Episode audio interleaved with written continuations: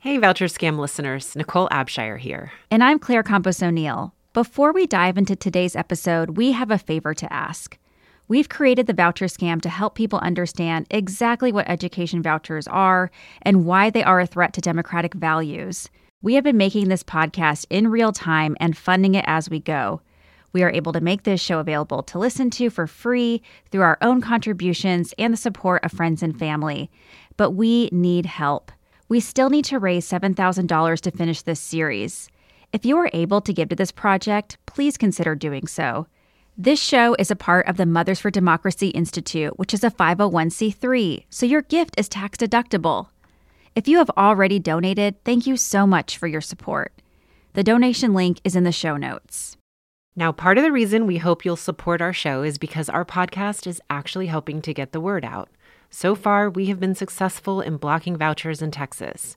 More and more people are convinced that vouchers are indeed a scam. But the fight is by no means over.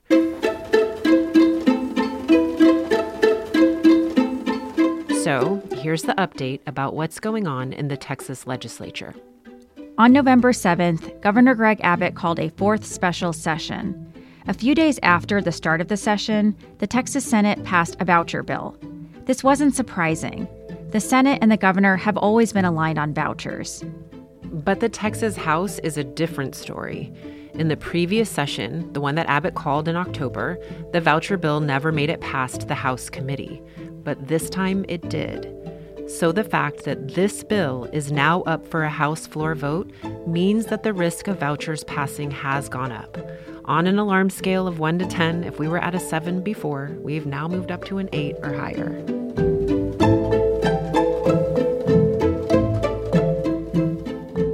So, you might be wondering what changed from this last special session to this special session. Well, Governor Abbott gave his blessing to add some school funding to the voucher bill so it was slightly more palatable for House members to advance.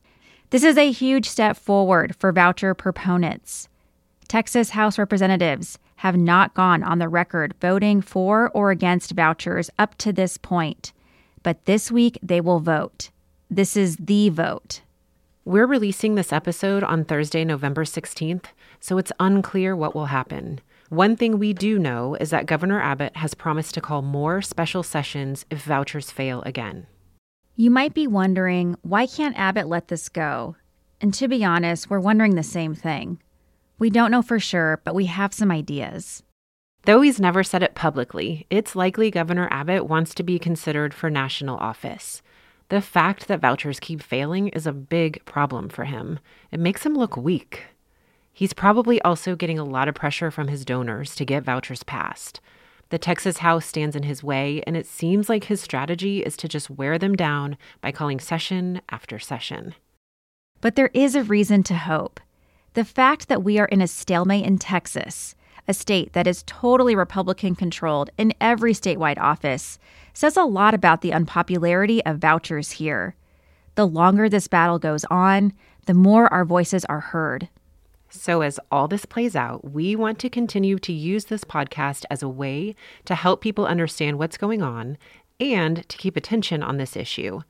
To do that is going to require that we keep growing this community. Something we've been reminded of in this series is that we tend to take public schools for granted, and voucher proponents take advantage of that. They're working hard to sow distrust in public schools and push the narrative that schools are failing students. But there is an antidote, and that is celebrating the amazing things happening in our public schools. Which is why today on the show, we're going to hear from you. In our last episode, we asked you to call in and share your stories with us. The first question we asked is What do you love about your public schools? My name is Rachel, and I live in Austin, Texas. I am a parent of a kindergartner who goes to our local public school. Something that I love about our local public school is the connection to community as well as the opportunities to volunteer at the school. You can volunteer on a, a small scale by being a morning reader and reading to the students or being more involved in advocacy committees as well as teacher support and many other aspects of what it means to run a school. Hi, my name is Debbie. My children graduated from Texas public schools. They earned the right to select where they wanted to go to college. Both of my children earned scholarships to go to out of state universities by their own choice. Without their public school education in Texas, they would not have been competitive to be able to have the careers that they have now, to go to the colleges that they wanted to go, to create the world that they want to live in. So without this wonderful Texas public education that we've all benefited from, they wouldn't be where they are right now. Hi, my name is Genevieve, and I'm a parent in San Antonio. My daughter goes to Jackson Middle School, and she is loving being able to do all of the sports now that she's in seventh grade. She's already done volleyball, cross country, and now in basketball. She's going to do track and tennis um, and soccer. So I think that the opportunity that she has to be able to do all of this is fabulous.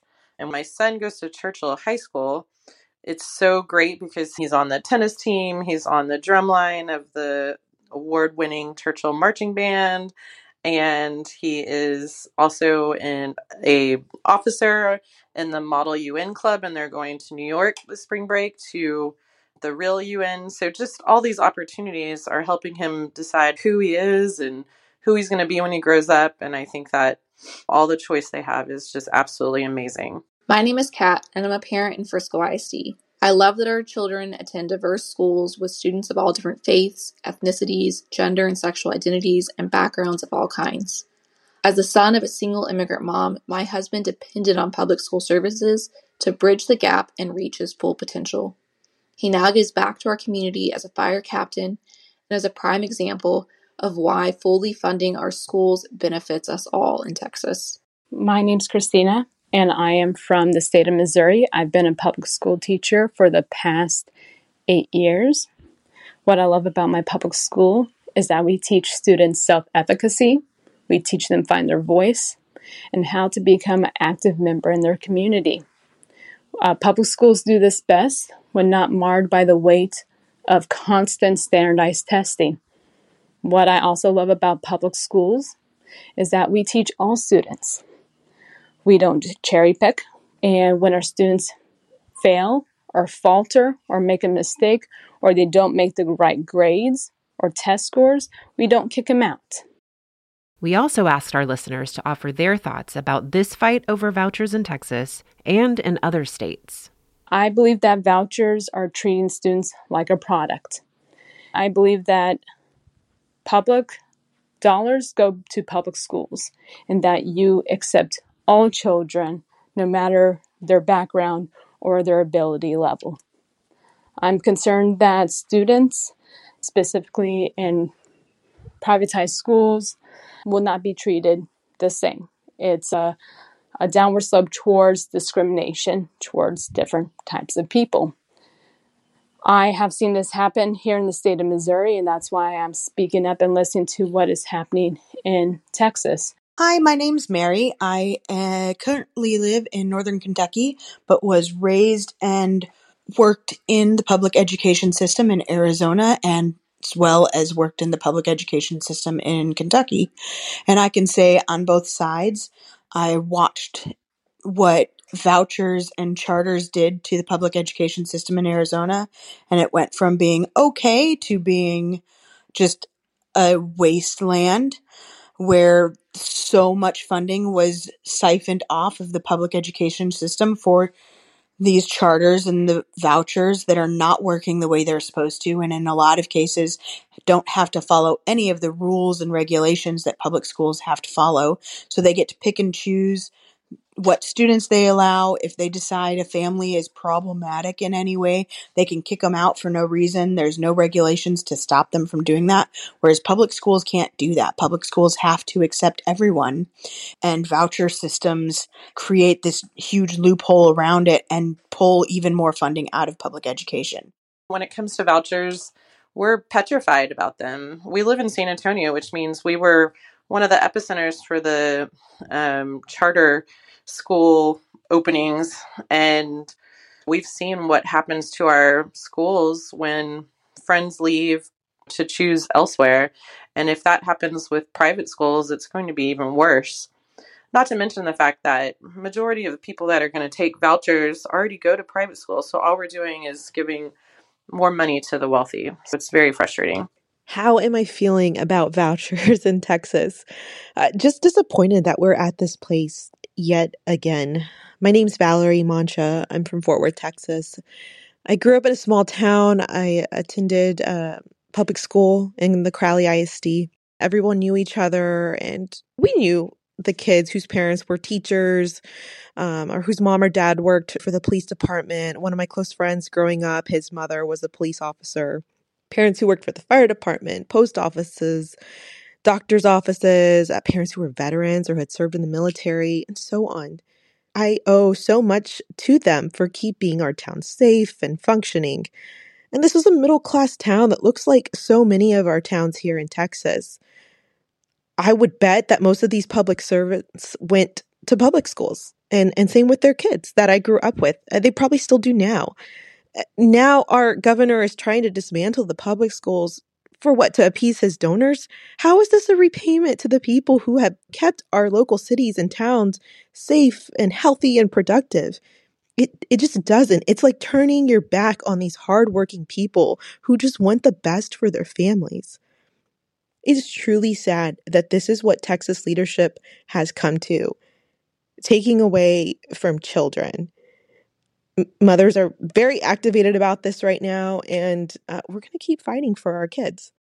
My name is Keely, and I am currently a resident in New Mexico. We moved here about a year ago, but the rest of my life I spent in Texas, and I've been in public education for 23 years. And I just want to say that vouchers are bad for all students. While I recognize that there are some things in public schools that need to be addressed, vouchers is simply not the answer. The truth is, students that are on the lowest level of performance and are struggling to learn academically, public schools are their lifeline. And the reality is, when we can increase outcomes for students in marginalized areas, students in high need, we all rise. We all rise.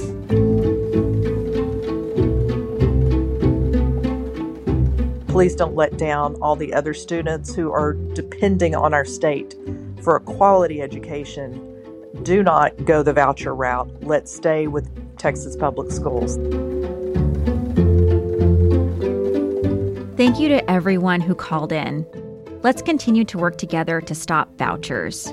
Remember, it's not too late to call your legislator and let them know what you think about vouchers. And check out our resource guide. We'll see you in two weeks for the final episode of The Voucher Scam.